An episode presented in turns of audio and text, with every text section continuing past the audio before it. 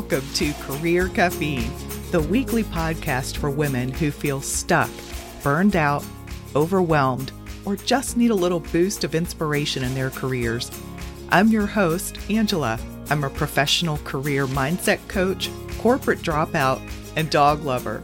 Every Wednesday, I'll release a brand new episode and invite you to grab a cup of coffee or your favorite bevy of choice and listen in where I'll share a little career wisdom, inspiration, advice, and real talk from my own career experiences as a district manager for more than 20 years working for world class retail brands, and as a career mindset coach where I help women just like you who are on the career hamster wheel and are looking for a change. I'll have topics that are like the coffee chats that you have with your work bestie when you need someone to talk to, and I'll have some occasional guests who will also offer tips and strategies to help you to get unstuck so that you can begin to move forward with your goals, dreams, and career aspirations. If you're interested in learning more about coaching and how I can help you to achieve your career goals, check out my website, angelaknightcoaching.com, or drop me an email at angela at angelaknightcoaching.com and follow me here on the Career Caffeine podcast for free on Apple, Spotify, and everywhere your favorite podcasts are found. Welcome to episode number two the number one thing keeping you stuck in your career. I'm your host and career mindset coach, Angela. What's worse than being in a career that you hate? Still being stuck in that same career that you hate five years later. In this podcast episode, we'll be talking about the number one thing that's keeping you stuck in a career that you hate and how a simple shift in your mindset can help you to get the momentum you need and on the right track to getting unstuck. Want to take a guess at what that number one thing is?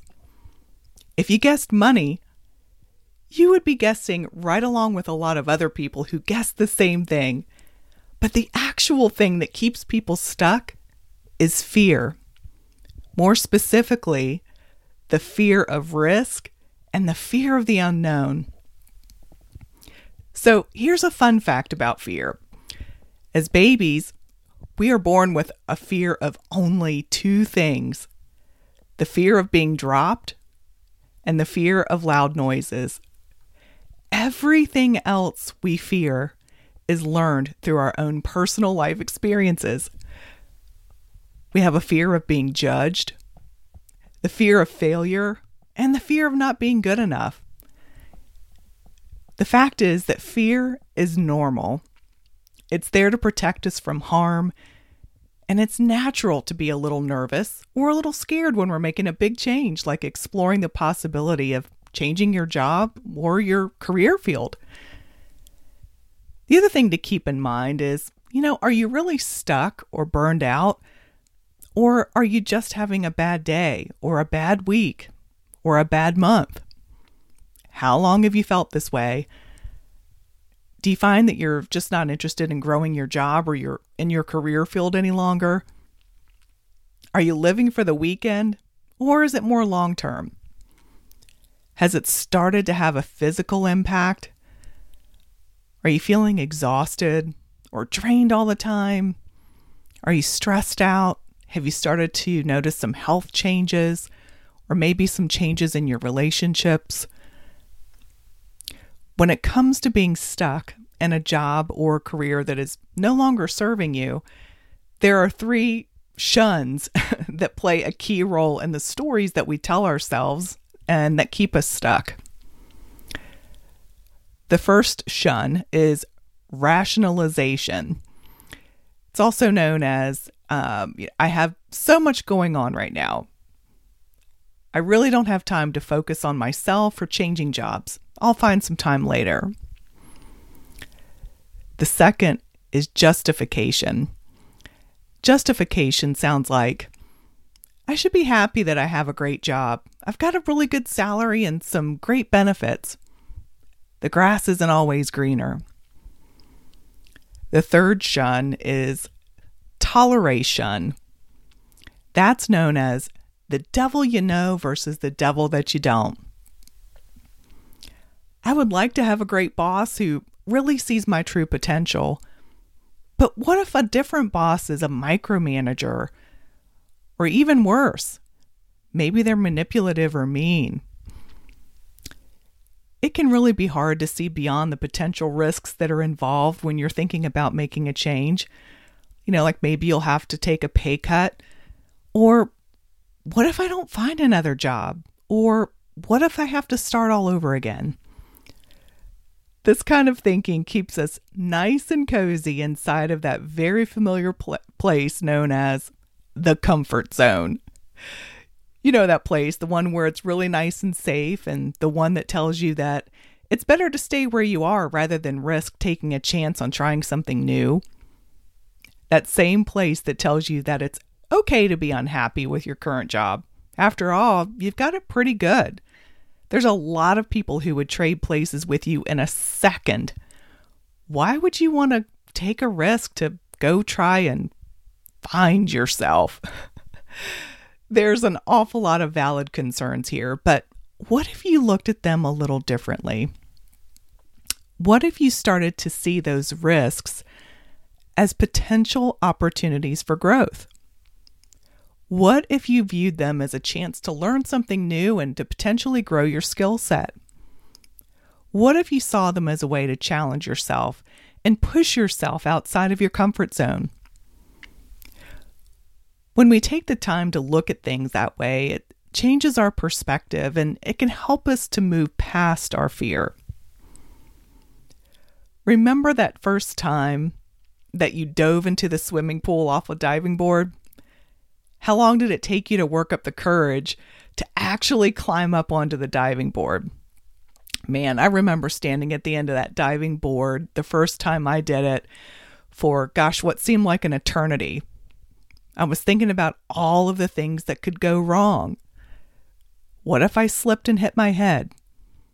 What if I went so far in that I couldn't swim back up to the surface and I drowned?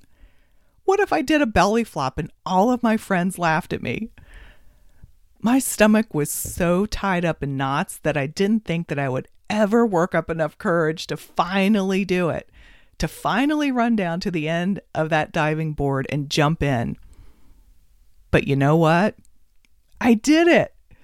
It was a hot mess, and I'm sure that I probably didn't actually qualify as diving, but somehow I found the courage to will myself down to the end of that diving board and leap headfirst into that pool.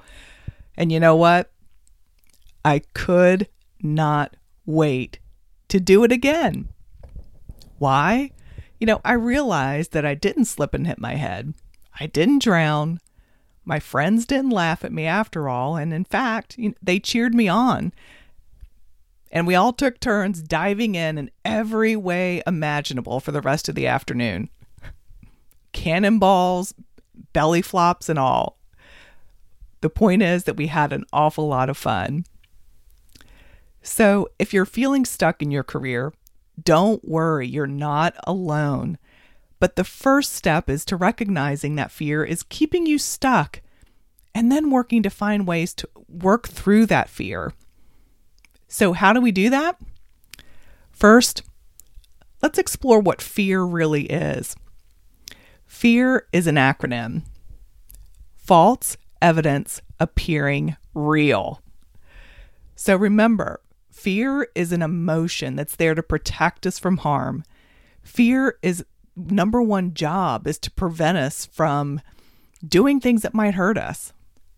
But sometimes irrational fear can keep us from doing the things that actually might help us. When we're afraid of something, it's because our brain is telling us that there's a potential danger or harm involved. Remember when you were a kid and you were afraid of the dark or that there were monsters living under your bed? You were so convinced that you slept with the light on and you had your mom or dad look under the bed with a flashlight just to be sure that there were no monsters under there before you got into bed. As grown ups, we now f- have the same fear instincts, but instead of being afraid of monsters, now we become afraid of risk, change, or the unknown. So we play it safe. We stay cuddled up in that comfort zone because it feels so darn safe. So, how do we get beyond fear? How do we get ourselves out of the comfort zone how do we find a way to talk to our brains and tell us that that danger isn't so real? The best way to do this is by gathering facts or evidence to support what we want to believe. In order to gather that evidence, we need to ask ourselves a few questions. Number one, does it make sense? Number two, is it rational? Number three, is it logical? And number four, is it factual or true? So let's try this out on an example. You might be thinking to yourself, gosh, what if I have to take a pay cut and then I can't afford to pay my bills? What if I can't afford to make my rent or my house payment? Or what if I don't have enough money to eat? I could become homeless and I might have to live out of my car. Or start bouncing around from friend's house to friend's house and and maybe then I'll starve to death. Now, does that really make sense? Is that really rational? Is that logical? Is it true? My guess is probably not. That thinking is coming from the same thinking of where the monster was living under your childhood bed. I'll give you a hint he wasn't real either. So, by changing your mindset from focusing on the fear of what could go wrong, what do you think would happen if you started thinking about all of the things that might go right? What are the possibilities? What are the chances that this could potentially work out? And what am I risking if I don't even try? What would happen if I did try something new? A simple exercise that you can do in just 15 minutes is I want you to grab a piece of paper, divide it into two columns just by drawing a line right straight down the middle of the paper. On the left side, I want you to write the word risk.